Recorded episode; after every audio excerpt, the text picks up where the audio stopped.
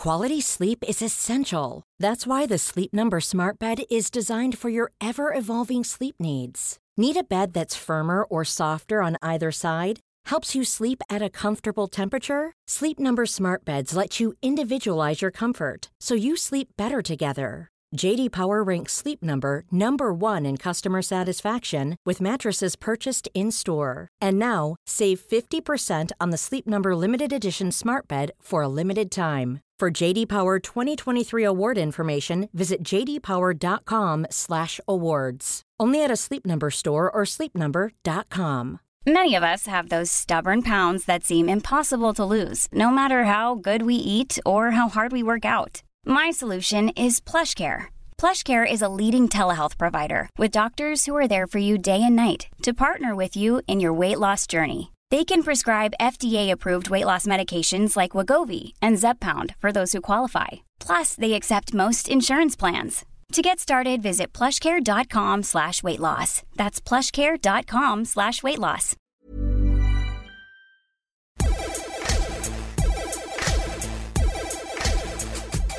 Good afternoon, good morning, good evening, wherever you are in the world. I'm Russell Tovey. And I'm Robert Diamond. and this is Talk Art. Welcome to Talk Art. How are you today, Rob? Today, Russell, I am feeling like I'm healing.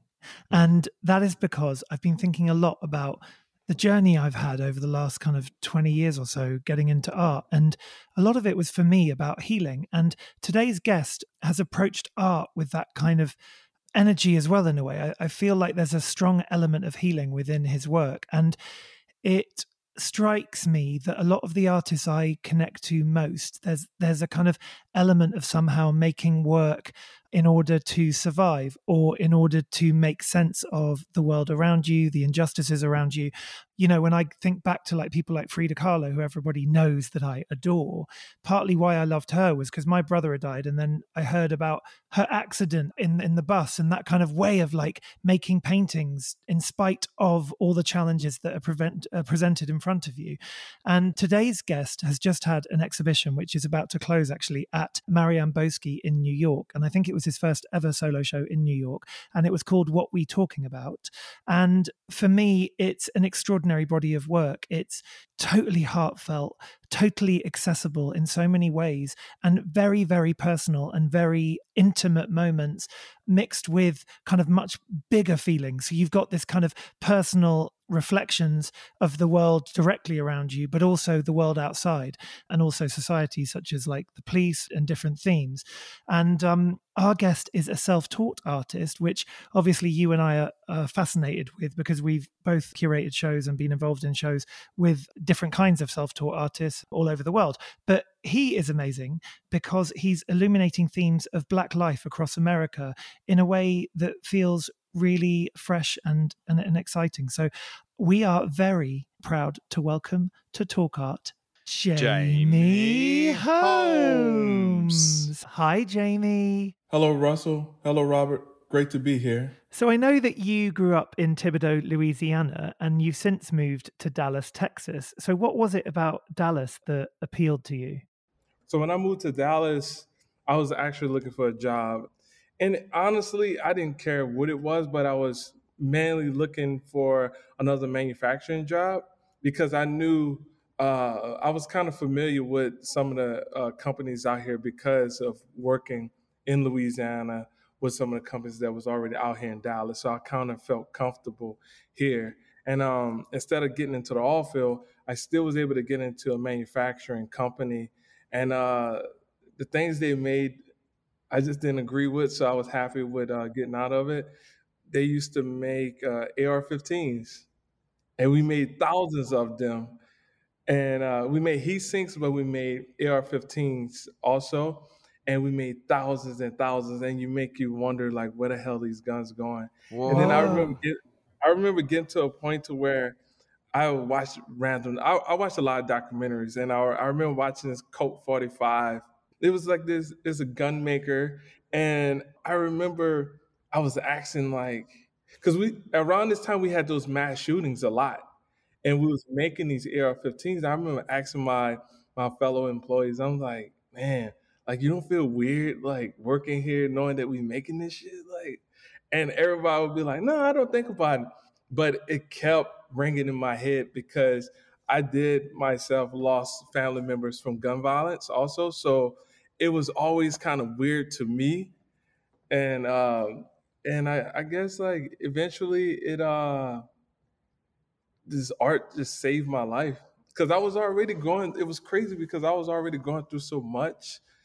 and I was still feeling a certain type of way from people that I've uh, lost in the past, and then I'm working with a gun company, like a, a company that's making AR-15s, and so it was it was a lot, and uh, but I, I figured out how to express myself through art, and it it freed me. Wow. Did you so, did you tell your bosses like your your moral reasons why you were having to leave the job, or did you just quit?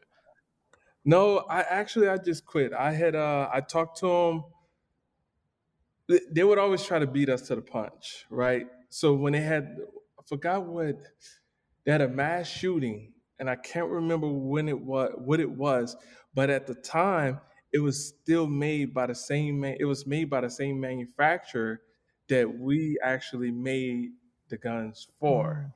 So that and gun so that was in the shooting would have come from your factory, basically. It, so they claimed that it had, it didn't, but it was the brand. I mean, I think it, it could have, but because of that, I just, I don't know. It, it kind of left a stain on me with that because I was always so like political and wanting to fight it for the poor people. Even when I was poor, I just always want. I just always cared about right and wrong. Like so, but whenever it was time for me to quit, I just told him like, dude, this is my two weeks.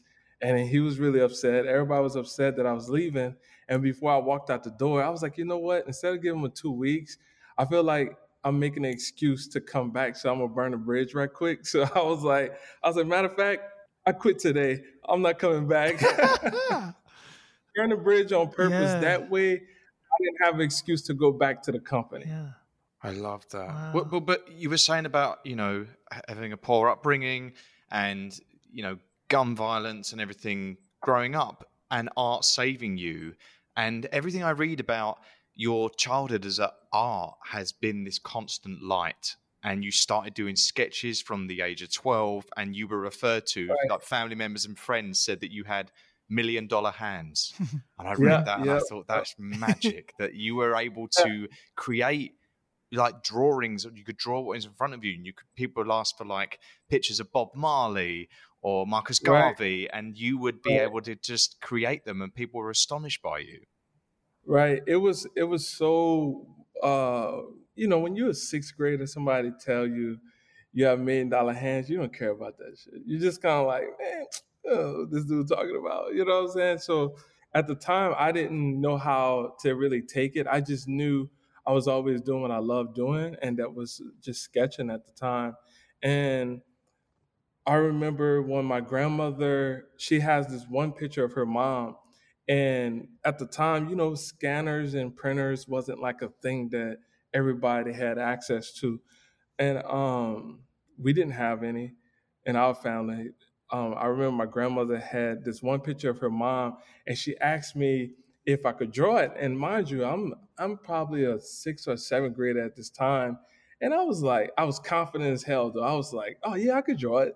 And I remember drawing that picture for her, and it looked exactly like ah. her mom. And she, because she wanted to give it to her sisters because she only had the one picture. And then I end up having to do three more. so until this day, my my grandmother, like, and my mom had a picture of my little brother that my grandmother liked when he was a baby, and she was like, "Man, I want a copy of that." So I was kind of like a, a, printer, basically.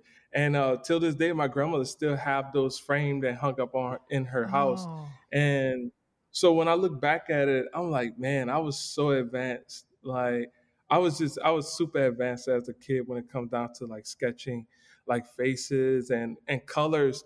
I just knew certain colors that that some people even to this day they're like how you know about com- com- complementary colors and and color wheel and i was like i don't even know what the fucking color wheel is i was like at the time i didn't know what that was and it was like well like it like whatever you're doing, it works. Like how you know this, and it was just like a natural gift that I always had. But um, I was always like into just like the the the the whole world of art. Like I just didn't know there was a world, mm.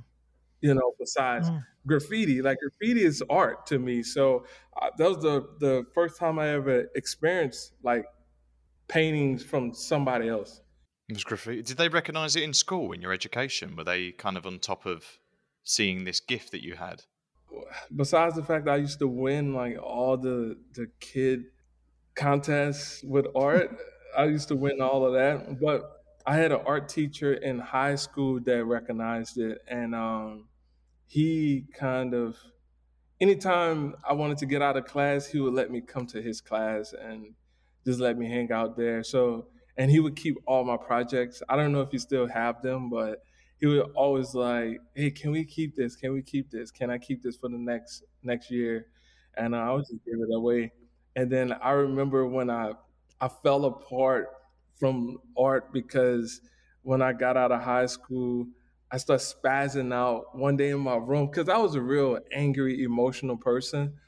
And uh, I remember going to my room, I would have all these pictures that I sketched and all kind of shit. And I remember I spazzed out. I ripped everything off the wall, balled it up. I was like, this is trash. Like, you can't even have a job doing this shit. Like, what the hell? Blah, blah. You know, start freaking out. And uh, then I remember, like, damn, well, who's sketching this shit for Nickelodeon? And that's when I was like, damn, like, I could have did that. I could have went to college and worked for Nickelodeon because I I'm still to this day breakfast and cartoons is my life. Hmm. like I I have to watch some cartoons. I like breakfast. That's like that's life for me. I think we're the same so, person, Jammie. I think I, I, mean, for me, my favorite meal of the day is breakfast. Anything with eggs and cereal, and then watching like Ren and Stimpy or Beavis and Butthead or so on Rocko's Modern Life. I'm right. like yeah. living the dream. That for me is perfection. You can't have a bad day if you start with breakfast and cartoons. I'm going to quote that. I'm going to get that on a t-shirt. I'm going to start. I'm going to start trying that one out. So, Jammie, you grew up, for those who don't know, in Thibodaux, Louisiana, and that's the deep south of America. For those who haven't been to the states or might not be aware, um, what was it like growing up there? Do you think the place? Because for me, I can kind of feel it maybe in your paintings as well. There's a sense of of the past, the the kind of moments that have now gone, like within the work. Like do, do you feel like it was a very rich tapestry of uh, uh, as, as a place? It was definitely rich in culture because it's an old slave town you know and a lot of times a lot of times when you don't have pretty much you don't have the resources for certain things or you just don't know about you create things. You know what i mean? Like we played baseball together like we clear out of sugar. We played hide go seek in sugarcane field. You know what I mean? So we was always just creating things. Like we we just didn't have resources. You know, we had two parks. You know, and, and the parks was still to this day. I hate to say it like this, but we would call the white part the white part, and we got the black part the black part. Mm-hmm. And and we still in our in my head i still don't remember why we did that but i guess because the black part was named after martin luther king. So that was the black part. Even when we had mardi gras parades it was the white parade or the black parade. So we were so conditioned to be like that. We still have roads. Matter of fact i'm working with the the city council right now talking with her to try to change some of the street names. Like we have a street name called Plantation Road, and it goes to the to the hood, you know, and it's like Plantation Road going to the a low income area just don't make sense. Mm. I mean, I went to a school where the mascot was a Confederate soldier. You know what I mean? So a small city like that, a small slave town like that is uh it's just different growing up. So a lot of things we we didn't tolerate and we a lot of things we learned how to tolerate so racism for me is a little bit different versus um, if i grew up in new york you know because um, we don't we don't we don't really fear we don't have that kind of fear like that somebody's gonna lynch us or the cops gonna kill us because everybody lived down the street from each other. You know what I'm saying? It's like you, you live in the same neighborhood, so the cops couldn't live in a whole nother city and drive to Thibodaux and beat on somebody and go back to the hills. Mm. It's not like that. That's how it is in most places. But this in Thibodaux, like you went to the cops live down the street, so it's like most of the time there would be a fist fight with a cop and everybody just go home. it's over with, you know. So uh, it was it was a little bit different, but with the lack of resources and which leads to like a lack of knowledge and you don't know how big the world really is mm-hmm. until until you pick up a book or you're able to travel. Mm-hmm. mm-hmm. And this town where you grew up is such a big element in your work. Is there a part of you that feels a responsibility to tell the realities of that and for you know the community that you grew up with? Um, what I try to do is I just try to pay homage to my city because that's the city that raised me. Like when you grew up in Thibodaux, everybody was your parent. Didn't matter. Like if you did something wrong, it was okay for somebody to yell at your ass. Like it, it was normal. You know, it was normal to get punished by somebody else's mom or you know that that was just normal so i like to i like to do that and and another i like to pay homage to him because because of that another thing i like to do is put my work uh Thibodaux in my work because you know, for the younger generation, just to show them that there's other avenues outside of basketball, football, or rapping, or, you know, I just want to show them something different, somebody doing something different. Because it might prop them to be, I don't know, they might want to grow up to be a model, or ice skater, or play tennis, or like, you know, I just, I'm just trying to show them, like, hey, I'm successful as an artist doing something different, not saying, oh, I'm I'm just successful and that's it. It's more of like, no, look at what I'm doing different. That way you could think outside of the box also. Cause you might want to be a, a pilot. I don't know. But at home, you don't have no dreams of none of that kind of mm-hmm. stuff. Mm. The autobiography, your autobiography, and, and memory are huge elements in your practice and things that you draw on. Moving away from Thibodaux and being in Dallas, does that make your memories more vivid that you're able to access? Or has the work changed and are you now feeling parts of dallas come into your imagery?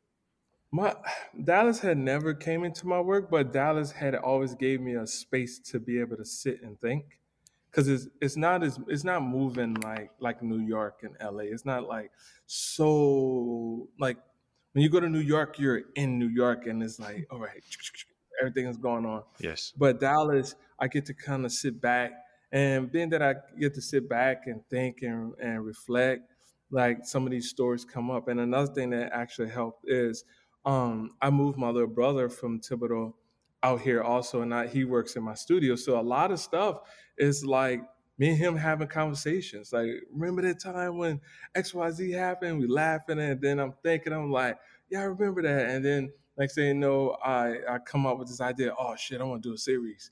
You know, so a lot of times, like it's just through conversation, and and what I try to do is, it's not like word for word when I paint these things, but what I try to do is because I try to tie it. How does that look as a whole? Because I want my work to be representing for minorities that could relate all the way to Thailand to wherever, you know what I mean? Like I just want everybody to feel like, wow, man, I could feel that because, you know, there's black people that didn't grow up like me, just like there's I know there's white people that did grow up like me. Mm. You know what I'm mm. saying? There's Asians that grew up like me. So I just try to make sure and being that I, you know, I'm a black man, it's easy for me to tell the story from my point of view because I am black. I lived like 38 years already. you know, so um but what I try to do is make sure that I try to soothe the people that need to be soothed, and uh, I try to educate the people that need to be educated. Yeah, and I think yeah. I think your work has that that genuine. It's authentic. You know, it's it's your actual perspective you're feeling. Yeah and you can feel it in the work. So there's mm. an immediate connection you have with the work because of your honesty and it's a bit like what you're saying. It inspires other people to be more honest or to think outside the box or to or to dream bigger or to know there is the possibility to even to dream. And for me one of the reasons i really wanted to speak to you on the podcast is because talk art for us has been about trying to make art more accessible for different audiences for wider um you know and trying to break down the elitist kind of boundaries of it all. And i i was so inspired by the story of you, like age 30, going to a museum for the first time and and like not knowing what to wear and kind of procrastinating and and not and not yeah. quite getting into Tell us about that, that. idea Tell of like crossing the threshold is a kind of yeah. ongoing concern of ours. Like we are trying to get more people into museums, into, you know, even making work, you know, and I think art, you, art for everyone. I, I love what you're doing, you know, to Right. And that that was a that was the thing. Like when I when I heard about an art museum, I swear to you, I that was not in my vocabulary. Like art museum, I barely can even pronounce museum right now. You know what I'm saying? So it never was like really in my vocabulary like that. Cause the first time I experienced art, like I said, it was a graffiti on a train. And also in the lowrider magazines on cars and stuff like that. Mm. And I'm looking at them. So that's what I saw art was. I was thinking like, okay, lowrider, you know what I mean? And um, so when it was like, oh, you go check out the art museum, I was like, damn, like what? I don't even own. I'm a streetwear person, so I wear t-shirts and pants every day.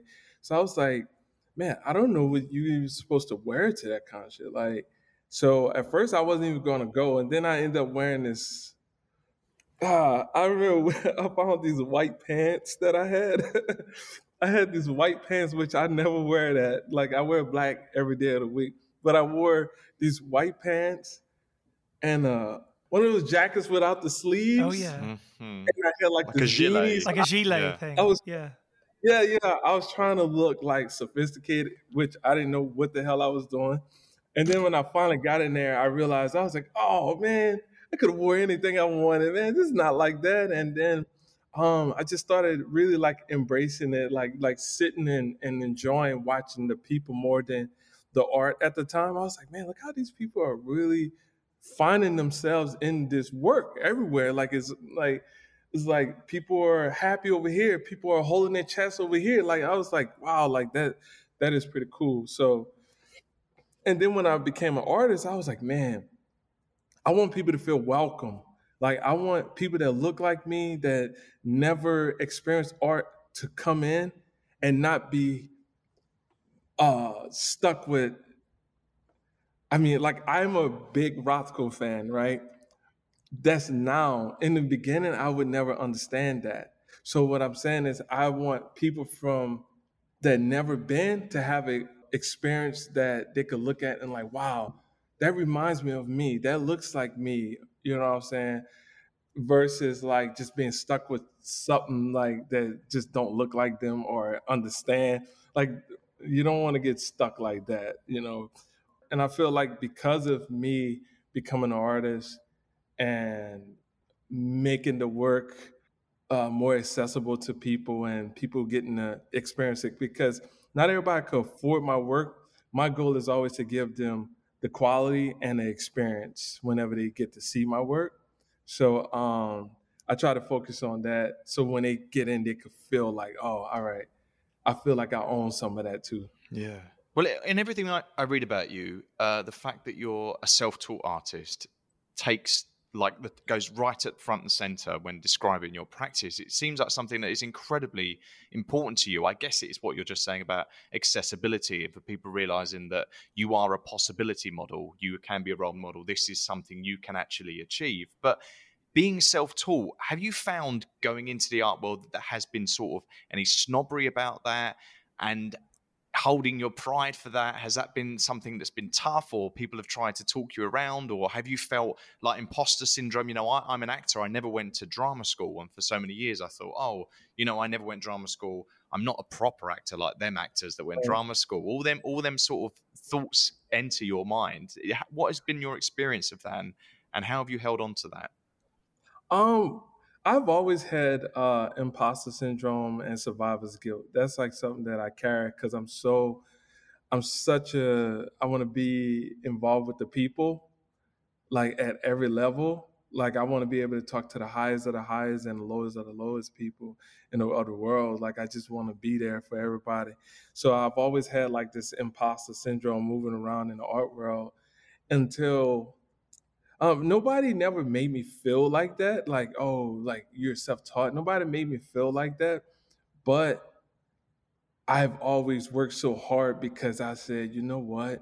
If they do feel like that, I'm gonna make them make it to a way they can't resist it. Make sure my make sure I represent myself well whenever they see me in a physical, and make sure that my art represents itself whenever they get to see it. Also, like to where it's like one of those things. Like you know what, we can't deny. Like the dude work is really good. Mm-hmm. Like this is self-taught or not. Like he's really good. He's a good person, and his work is good. So I always focus on that. And another thing that I another thing I've always said though like even if I wasn't accepted into the fine art world, I really didn't care because I created I I always created art for the people that look like me and and and and people that cared about the work. So I never really was chasing an avenue.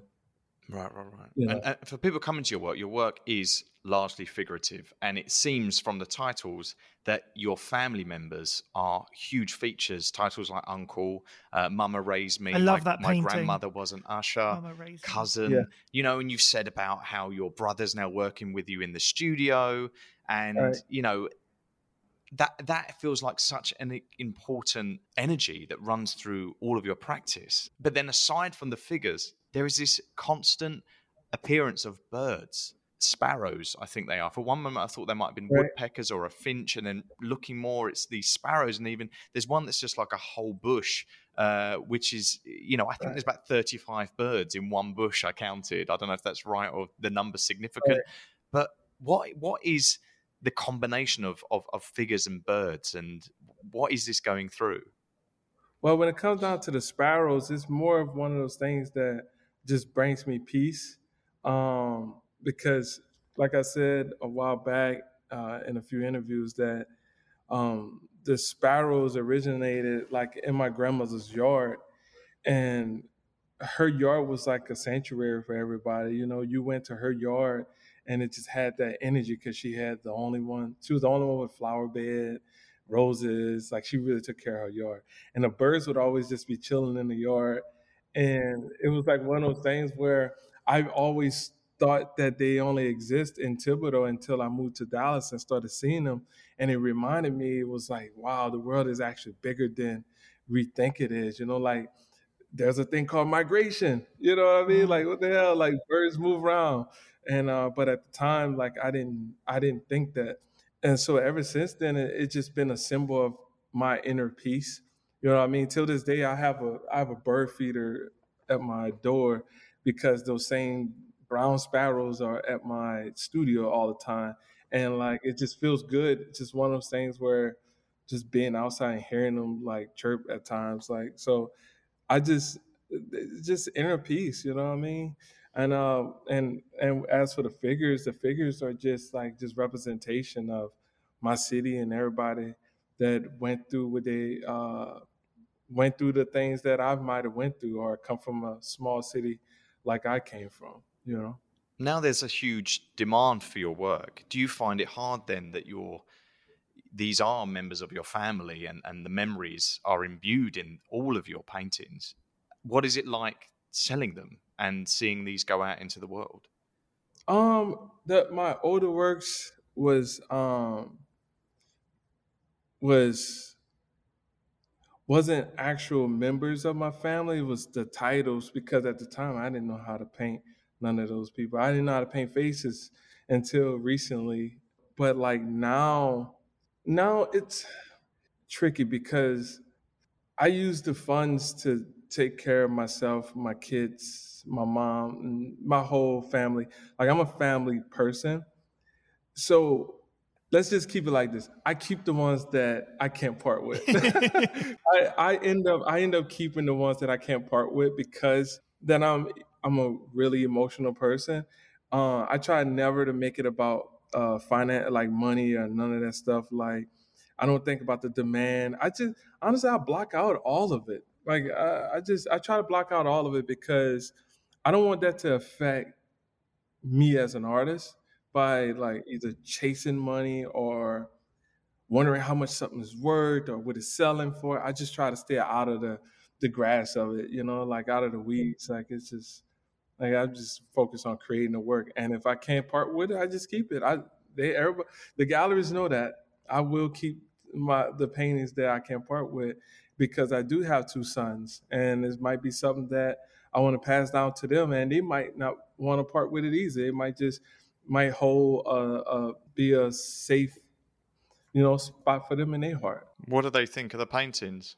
They think it's well. My oldest is twelve. My youngest is ten. They think it's cool, but they think KAWS is cooler. so you're in competition with KAWS for respect, right? Yeah. So, so they think they think it's way cooler. So I don't I don't fight for I don't fight it. So I try to um, nurture it by getting what I could get for them, and they have all the cool stuff like all the the figures and oh. all kind of stuff. Oh, what all the KAWS like, figures or the KAWS one yeah, sort yeah, of statues yeah. he makes. Yeah, last summer they wanted to go to New York because they wanted to go see the KAWS exhibition, so I had to take them to New York. Oh. And I was like, you know, I have work like hanging out right now at, and they was like, oh, all right, uh, okay, Dad, yeah. They don't. They don't. That's so don't care. funny. There's another theme in your work which I really picked up on, which is this kind of baroque element, and there's kind of like gold that often reappears, like the color gold, like in a way. And even one of the works which I love has a wooden kind of um almost like a religious icon, like a kind of frame at, at, at the top of the painting. Oh yeah, yeah, yeah, yeah. So I, I use gold. I use gold a lot because. uh I feel like gold is one of those luxuries that black folks always had, like even from the the ancient times, you know what I'm saying? And another thing is, so one day I was just sitting in my studio and I was thinking about the use of gold. And then I start thinking about where it comes from. I, am always in the rabbit hole, by the way. so, and my dad's from Sierra Leone. And I was like, Sierra Leone, they're digging for gold in Africa. And mm-hmm. then I started thinking about the kids with their hands chopped off. And I'm like, man, this gold shit is crazy. And then I started, I just started using it in my work just to kind of like, man, all gold is is not always coming from the the, the most prestigious place like myself. You know what I'm saying? Like I don't come from the, the highest quality place, but I'm still golden. You know what I mean? So I just started just using those references. And whenever I use religious references, it's almost because I grew up in Thibodaux, which is like, you know, Louisiana, part of the Bible Belt. So as a, you know, grown up Christian, you just, that's just something that you had to be. it was like, it, it was like, there was no, no such thing. Couldn't be anything besides that.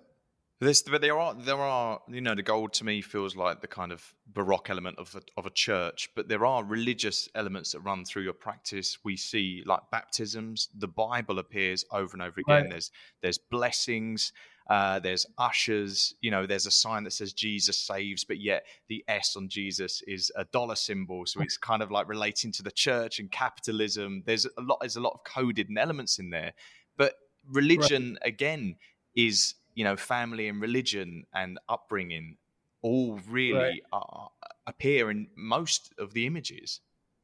Right, right. I, I like to, uh, because I'm talking about, with those works, I'm talking about my upbringing, you know what I mean? And whenever I get down to the parts of who I am now, then I'm sure things would change. But for now, it's just more of my upbringing and and uh, my city as a whole and the black community as a whole. Most you know, most of us are Christian, but you know, there's a lot that comes with that, and you know, it gets deeper than that. Well, there's an amazing painting that, that is is called "Facing Myself." I would I would project onto it that that is actually you, Jammie. But there is a, a, a face of a man, but there is a Bible that's basically obscuring most of your face, and it's front and center of the painting.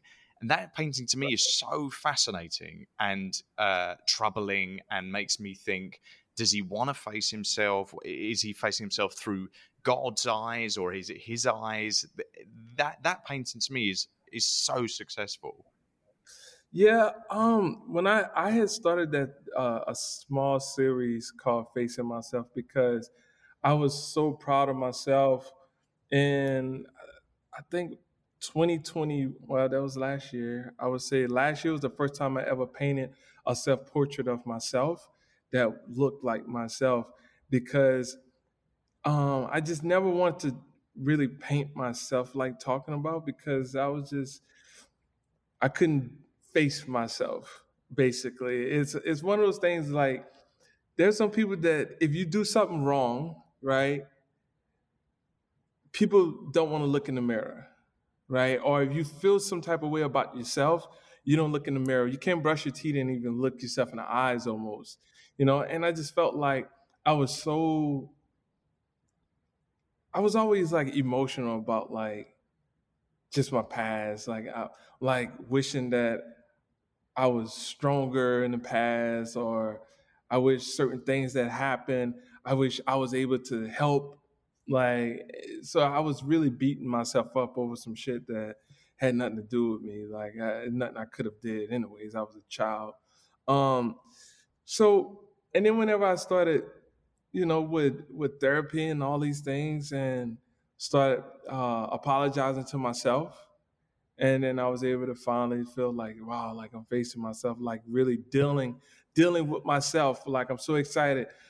This series I'm about to do is about my fucking emotions. I'm sorry about. No, um, swear, my, fucking swear. We love swearing. Oh, okay. we love, we love, we love swearing. Mom deserves the best, and there's no better place to shop for Mother's Day than Whole Foods Market. They're your destination for unbeatable savings, from premium gifts to show-stopping flowers and irresistible desserts. Start by saving 33% with Prime on all body care and candles. Then get a 15-stem bunch of tulips for just $9.99 each with Prime. Round out Mom's menu with festive rosé, irresistible berry chantilly cake, and more special treats. Come celebrate Mother's Day at Whole Foods Market. Hey, I'm Ryan Reynolds. Recently, I asked Mint Mobile's legal team if big wireless companies are allowed to raise prices due to inflation. They said yes. And then when I asked if raising prices technically violates those onerous two year contracts, they said, What the f are you talking about, you insane Hollywood ass? So to recap, we're cutting the price of Mint Unlimited from $30 a month to just $15 a month. Give it a try at mintmobile.com slash switch. $45 up front for three months plus taxes and fees. Promoting for new customers for limited time. Unlimited more than 40 gigabytes per month. Slows. Full terms at mintmobile.com. Uh, okay. Well, I was like, you know, I'm going to focus on my fucking emotions this time. Like, I'm tired of like, it's everybody's like how they feel, how this person feel Nobody could tell you how you should feel about a certain situation. Nobody could tell you how you're supposed to feel when somebody passes away. Nobody can tell you that you can't mourn. Nobody can tell you that you can't be happy. You nobody can tell you shit. Like the way you feel is the way you feel. And then so that's when I got to the point with, you know, with uh, religion and I felt like that was one of those things that was like, here, you gotta be this. If not, we're gonna keep throwing it in your damn face until you figure it out. You know what I mean? So, um, so it it was like one of those things. Like just I felt like I was slapped in the face so many times by people that had the Bible in their hand. But um, that's a different story. Um, but I just felt like it was like, um, okay, you're gonna face this shit. Like you're gonna face yourself, even if they throw it in your face. Instead of just getting mad and going the other way, what you're gonna do, you're gonna face it, you're gonna handle it, you're gonna move on. So it was just a whole bunch of things that I was trying to face within myself. Mm. You know, I, I, I watched that video that recently was streamed at Frieze um, online and also Marianne Boesky's website, and it's this beautiful video portrait of you at work in your studio talking about why art means so much to you, and that was partly why I used the word healing in the introduction because the language you used around the materiality of art and like i know you use oil stick a lot and then acrylic and just the physicality of those materials for you but also the way that you described um, seeing as feeling, like you've had to like use your eyes to feel when you're making the work. Can you speak a bit about this this energy of like healing? You know, responding to what you've just been talking about, but but the kind of the physicality of making painting and why it's so important to you. Um. So whenever I I, I made that statement, it's it's mainly because like when I'm painting, I feel like it's a it's like a I hate to use the word romantic because it's like I'm painting guys too. um, it's really like uh, it's like poetic and romantic at times. I'm just say So it's like when I'm, I feel like I'm molding that person. Like I'm creating this person. I'm creating this flesh. I'm when I'm painting these lips. I'm just, I feel like I'm touching an actual lip. Mm-hmm. You know what I mean? So and even like when I we go to restaurants, like I stare at people because I'm so like amused by the way people use their hands. You know, I talk with my hands, or when people smoke cigarettes, they might hold a hand this way or hold a hand this way. I don't know. It's like so I'm I'm so when I'm painting, I feel like I'm having an opportunity to like just to touch that, you know, and even even like uh because think about how many people you actually do touch. You know, you don't get to really touch on people like that besides somebody that you care about when you're hugging them or things like that. But whenever you're creating, it's almost like uh, like molding. That's why I'm sure, like sculpting. Like I'm sure if I ever get into sculpting, I'm probably to actually love it because to be able to to feel that and shape that person the way I want to shape that person. Because a lot of my figures also are made up people that I made up. They're just standing. So it's like I created that person. So it's really like like I don't know, it's like a dance. Mm. Mm. I want to go. Well, I want to go back. Then you talking about this again. It makes me just feel like it must be so hard to part with these works uh, because there's so much like you know romance, sensuality, and everything in there. But I read this incredible thing, and I don't know if you've started implementing this, but you wanted to interview collectors of every right. painting. I, I really do. I, I do. I I want to because of the fact that I don't care your reason for buying the work. Like, even if you're just buying it just to hang on your wall, but I want you to at least understand what it means and what it means to me. And I want to know what why it connects to you because I'm that person. Like I want to just know. Like like if I'm a white man living in I don't know in a, in a hundred million dollar mansion what makes you want this painting? And you'll be surprised because that white man that grew up in a hundred million dollar man, uh, mansion, he probably grew up. He a lot of people actually grew up like I grew up. You know what I mean? So you'd be surprised. So it's like it's it's it's cool to find out how they got to where they got to. Mm-hmm. You know, and I feel like art is that conversational piece you know, and like, okay, why does this piece connect to you? Well, you know, my mother, you know, and I, we grew up such and such and this, that, and the third. And I'm not saying everybody have the same story or have to have the same story. I just want to know why it connects with you because when it comes out, when it when it's with me, it's hundred percent connects to me. So because yeah. I created it. Have you had a lot of people excited to talk to you, and have you had any people that have been reluctant to, you know, have these conversations with you? Honestly, I get a lot of people talking to me, even people that didn't even buy the paintings. They hit me up on Instagram, and, and, and and weirdly enough, I try to answer all my DMs out of everyone that I get. I get like 500 DMs probably, and I try to talk to people because I'm like, man, we people have access to people these days. Like just enjoy it.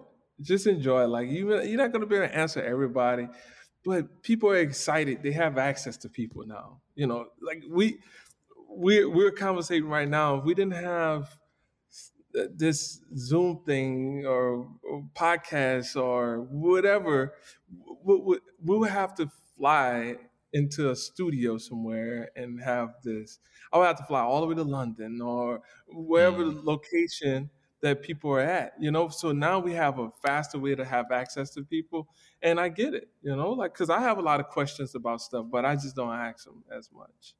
What is your studio practice like? How often are you in there, and do you like have snacks that you rely on and drinks that you need? We know you do. You can't get out of this one because we saw you before we ah. recorded. You had a big tub of snacks.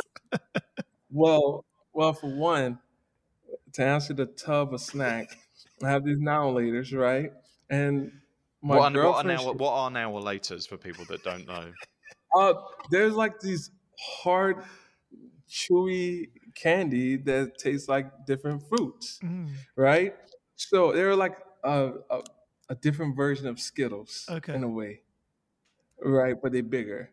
So at my house, I have like a whole candy store because I buy, I don't buy like one candy bar, I buy pounds of candy. So I'm, I have airheads, like 20 pounds of airheads. Like I, I just, I get the munchies so bad. Are you hype? Are you hyper all the time? Are you full of sugar? Do you have to work? Like, is your is your hand Well- shaking? Well, I get the munchies because every once in a while, like you know, I get stoned, and you get the munchies. But it's not pizza. So- right? Your candy's your go-to, not pizza. For most people, it's pizza. No, it's it's candy, but you know, I make sure my teeth are good. You know, I I, I go to the dentist and brush my teeth at night because I have cavities. But uh, candy is my my go-to because honestly, if I'm hungry, and this is really weird, this is really bad. I shouldn't say this, but if I'm really hungry, I could eat a now later and not be hungry. So it's almost like an appetite suppressor too. Good to know. Because in my studio, I I am so like zoned in when I'm creating. I don't feel like eating. I want somebody to eat for me. Like, can you just eat the food uh, or just feed me while I'm painting? I know that feeling. You want to get it. You want to get it all out of the way and just concentrate. It's like I've always found it when you when you need to pee really bad, but you're in the middle of Right. writing something or you're you're I'm doing something and I'm like, oh, gotta go, go wee, and I'm stood there going, hurry up, hurry up! I want to get back. Why why are we at this stage in evolution that we have to wait for all this stuff to happen so we can get back to the job we were doing? Well, no, I want to get back to it. Like, but I do have a, I have good studio habits, like work habits, because I'm, I'm used to working in uh, the oil field manufacturing, and in in that field, I had to work from five to five, so you work twelve hours, right? Um, so here, I come in about eight, nine o'clock, and I stay until about six. Then I'll go home. But um, but at, there's times where sometimes I'll stay till eleven o'clock at night, two o'clock in the morning at times, you know, because I just want to work. It all depends on how I feel, but I, I really have like good studio practice. I don't have like I don't have no crazy hobbies, you know. I love I love cars, but I love this is like my my true love. This is like a hobby for me, like just painting, like enjoying. I really enjoy what I I'm doing. So uh, it's it's like a man cave at the same time. I got a couch, TV. I have everything. What do I you to drink? Do you drink for. coffee as well as all these sweets? No, I go to Starbucks Right. and I drink this refreshener every day. Like I don't, and, and you know, I found out it might not have that much caffeine in it, but mentally, I think it has like so much caffeine. I'm like, oh, I feel so good, man. I just had a refreshener. It's a placebo. I love that. right? I, I love hearing your stories about how you know people investing in your work and that money goes back into your family and goes back to supporting your mum. But it feels like for many years you had an amazing amazing art support network. And the fact that every christmas your mum would buy you art supplies even when you weren't a practicing artist. She she knew from the age of 12 and you know when you're drawing for your grandma and your aunties and everything and suddenly you know you've got a mum who can see something in you that you might have forgotten you had. Right. Yeah, she she always supported like the whole idea of me sketching and things like that. It and even at first I was thinking she was just bad at buying Christmas gifts because I was like, what the hell is this? Like I don't I don't know how to paint. Why she was always buying me this junk? Like that's what I was thinking in my head because I wanted the cool shit. I was like, man, I want some sneakers, some some Nike t-shirts, some shit like that. But instead she would give me those things. And I don't think she even knew what it meant at the time. I didn't know what it meant, but she was getting it for me. And ironically, I'm a full time artist, you know, and I love what I do and I, I appreciate her. And so now I'm that guy that actually buy everybody drawing pads and oh, really? paint supplies and stuff like that because I feel like I'm like, man, look where I'm at now, you know. So, but she she always supported. I was the one that she was like, "You not quitting school?" Because I was thinking like, because you know, you have growing up, you have people quit school, you know, and, and just want to do bad shit. My mom was like, "No, you're not quitting school." Because one time I was being lazy. I was like, ah, "I think I want to quit school," and she was like, "No, it's not happening. It's not freaking happening." And uh, I graduated, so it, it, it must be very emotional for your mum to see her son succeed in this way and know that she was such a vital cog in your creativity growing up. Does she come to see all your exhibitions and does she have opinions on the work and what's that like? She went to she went to my first solo show and uh, she she likes it, but I think in her head she she sees Jammie. She don't see like she don't see the adult artist that's painting saying, Mom, look at this painting. She sees the kid Jammie, look at my sketch. Mm. So to her, it never like registered to her like that because I'm still her son, like she always says. But if you go to her house, like she has all kind of stuff hanging up. Like this lady she cuts out newspapers. She's the, the mom that actually got newspapers cut out. She she screenshot stuff off of my Instagram. She prints the shit out and frames it. Like, like, what the hell is this? Like, this my mum does that as well. My mum absolutely does. I'm like, the quality's terrible, mum. Where did you find this? it's like, it's hilarious. I used, I used to um, make music, and my mum just made me like a book recently of all my years of making music, of like all these terrible like press cuttings and everything, and photos of me with hideous I haircuts. I need to see that. Oh. The haircuts you've had in the past oh. are shocking. Shocking. Yeah, really, really terrible. Oh my god. Beyond. So, Jammie when you're sat in the studio and you've got a canvas in front of you and it's blank and you're about to start, I'm really fascinated about how it happens for you. Does it is is is there a kind of way that it happens every time, or is it always completely different? Because compositionally, when I look at the work, there's so many different things going on from like tiny bits of text or numbers like even like 30 cents or, or, or there'll, there'll, be some kind of like figures but also um, in that really moving painting of carrying the casket where where you see these young men like carrying you know a dead friend you have these balloons that say the number 30, 30. like floating. And like that painting i can't get it out of my head. Last night when i went to sleep i was like thinking about that painting. Like it's there's something about the composition. And i'm fascinated about how they come together because it almost looks like music or something. There's there's mm. kind of like i don't know like a it's like a composition your paintings yeah, music is like a, a really big, major factor in my life. Like I love music. I can't sing, I can't rap, I can't dance, but I could listen to some music. So like when I come to the studio, the first thing I do is I put my music on and I kick back and I just I just try to to feel the energy of the studio. Like I don't let too many people in my studio because I don't want the energy to be off. So I, I try to fill out the studio for the day and I put the music on because I call this my studio a, a, beast, right? So it's like I'm in the belly, like the belly of the beast. So I really feel like I have to feed my studio. So when I'm in here, I'm just just jamming, just listening to music, and sometimes the night before I might have an idea in my head, and then I just come and I just hit it.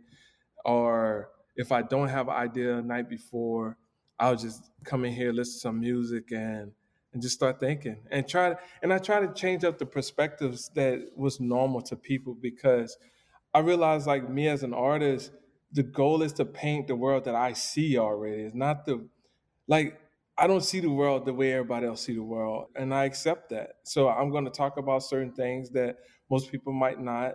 I'm going to paint a perspective that most people don't see. That's just the way I see it. Like for the painting that you were talking about, that painting was me um, highlighting how I felt and blacking out everybody else because it's not about them at this time. Like I'm so used to like including everybody in and caring like, oh, how you feel, how you feel, how you feel. And if I say how I feel, then we have a problem. So it's like I'm like, you know what? Fuck this. This is how I feel. So I just blacked out everybody on that painting. And the composition is just in my brain on how I see things. So you've so. just had um, a big New York solo, uh, one of many, I'm sure, with Marianne Boesky. Uh, you're in yeah. amazing collections. You're in institutions. You know, Lenny Kravitz is a, a big collector of your work, a big supporter. Do you have yeah. ambitions at every stage? Is, does a year happen, New Year's Eve, and you're like, right, this year I want to achieve this, or by the end of the year I want to be in this collection, or I want to be showing here or meet that person? What are your kind of burning ambitions? Uh, honestly,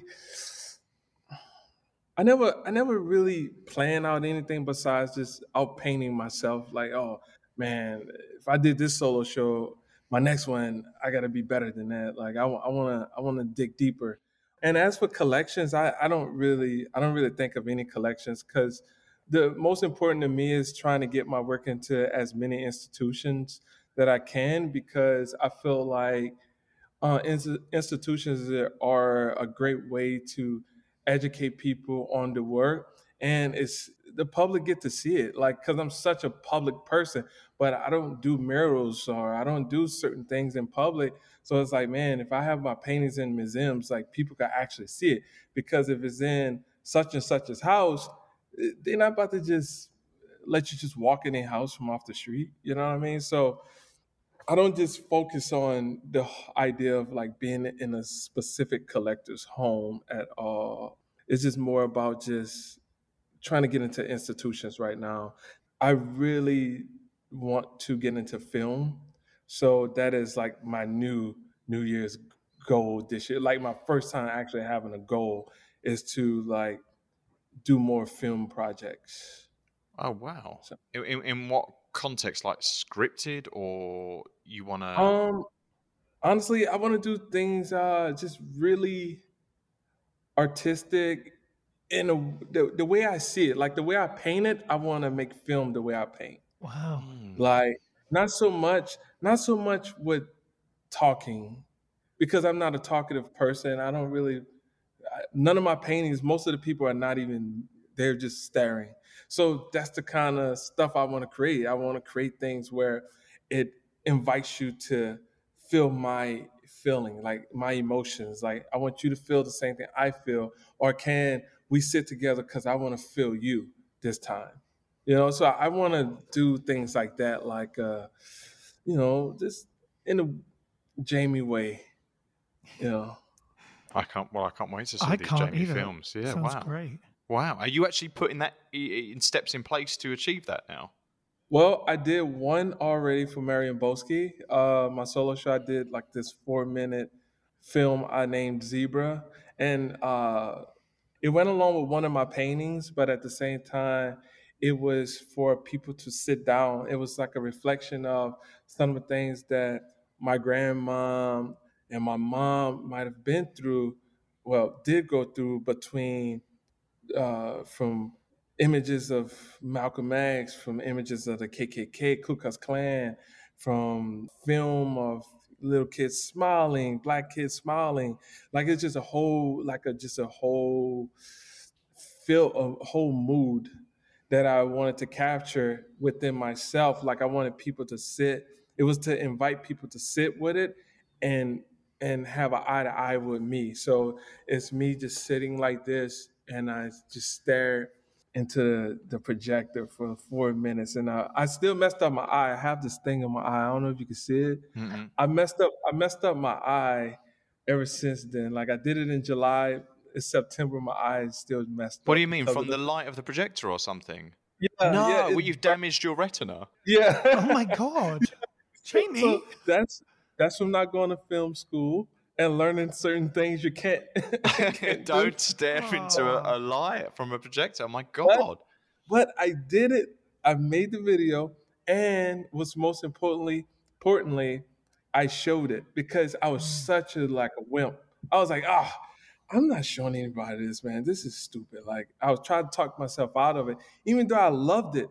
I tried to talk myself out of it because it wasn't the norm for me. And the norm for me is painting like these great paint, these poetic paintings. And I was like, but you know, you never you never succeed as something that you really care about if you don't just put it out there. So what I did was I put it out to the public, and uh, the public they loved it. The ones that saw it, and the funny part was I never tried to invite people to actually go see it because I wanted to be one of those things where you know just find it. If just you come see across it, it mm. awesome, and it can and a lot of people that came across it, they loved it. So that was really cool. Mm. Like the response of the people was life for me. So it gave me enough confidence to say, okay, I'm gonna do another one. Like like just don't ASAP. just don't fuck your eyes up. Yeah, please, please don't. Yeah, but please not do con- continue. I'm a stunt devil. I'm my own stunt devil now.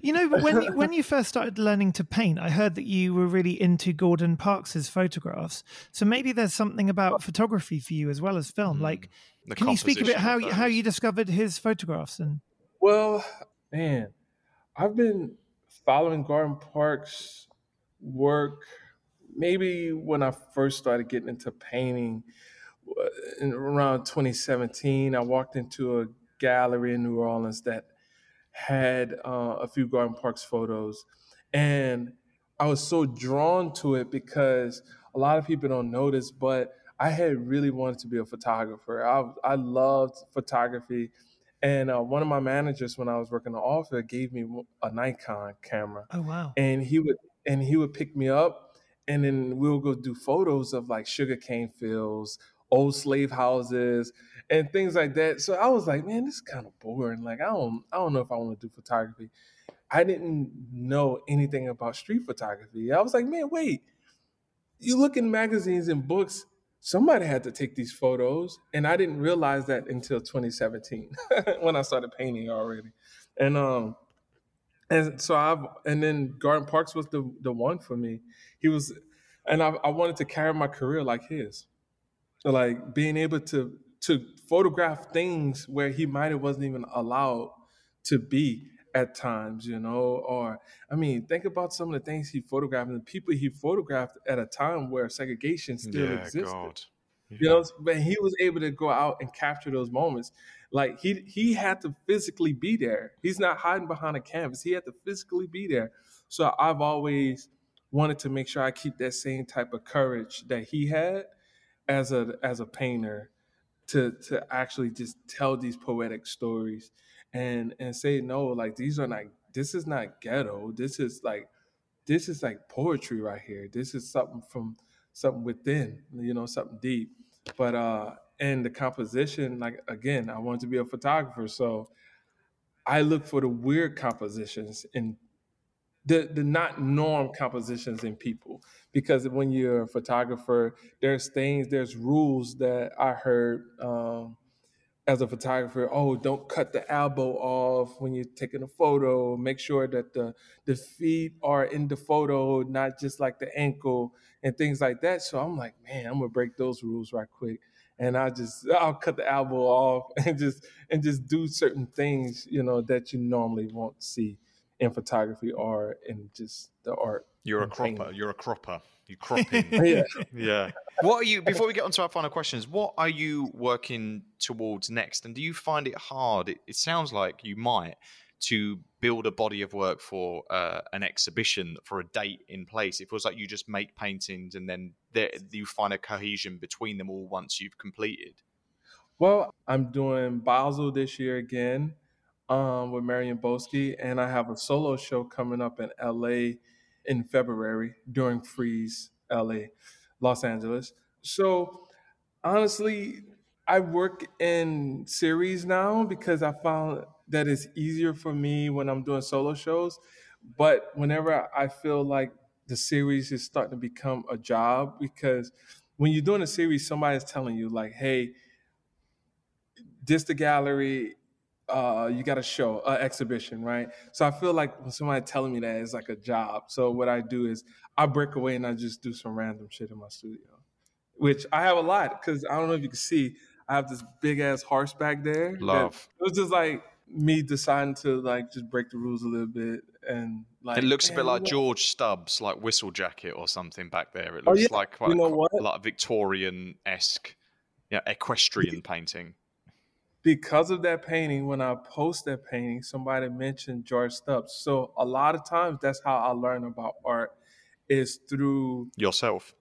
like, oh man, like that looks like that reminds me of a painting from such and such. And then you look at it like, oh wow, like I could see this the resemblance, but I I never did research on none of these artists. I'm just creating in my studio. You know. Do you, do you have So- artists in, in, in Texas that you're like friends with, or other other artists that you've sort of got bonds with, or that you are inspired by? No. um, I No. thought that might be the answer, actually. no, no. I have artists around the U.S. like Beverly Fishman. I love her to Mm. death, and uh, uh, Danielle McKinney. Like I really love her work. Mm. She's with Marianne Boesky also. Um, there's a there's a few artists that really I love their work that I actually communicate with versus like some people I do love their work, but I never got an opportunity to talk with them. Like I never got an opportunity to talk with Kerry James Marshall or um, or Rashid uh, Johnson. I never got an opportunity to talk to them, but I really, really admire their work Mm. and just admire them as a as a person Mm, also. So you will. You're going to be having all these conversations in like right, right. no time. Right. And Yeah. and the reason and another reason, a big reason why I don't have these conversations much because I'm always working. I, I love being in my space and I just love being in my studio to be honest. So it's not because I might not like their works or anything like that. I just stay to myself because growing up in Tiver, that's the one thing that you learn how to do real quick. Mind your business and stay to- and and and work. Someone said a phrase to me the other day. They said, "Never miss the opportunity to keep your mouth shut."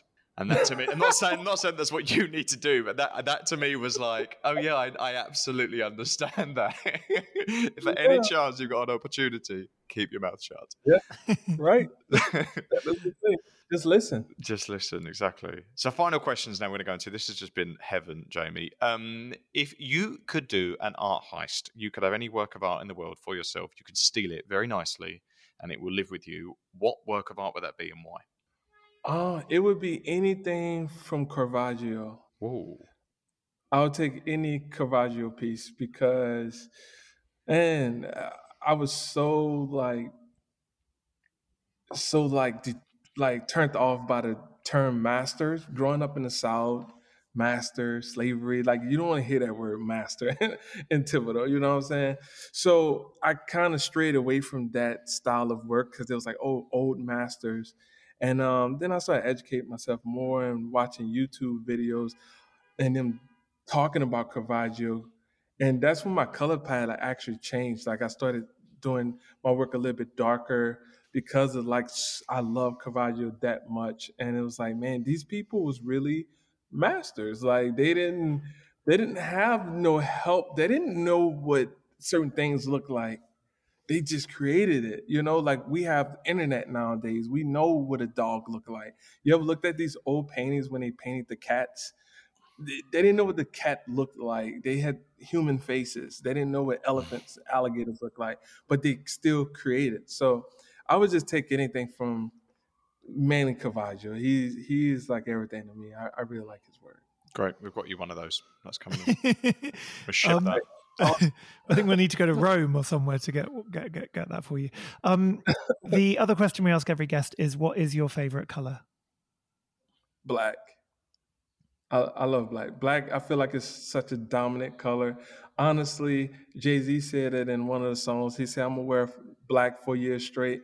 I'm on my I'm on my uh, Jay Z wearing black for years straight. So I ordered. I don't think I think it was about 25 pair of black pants and maybe 70 black t-shirts. So I'm I'm equipped for the the next four years.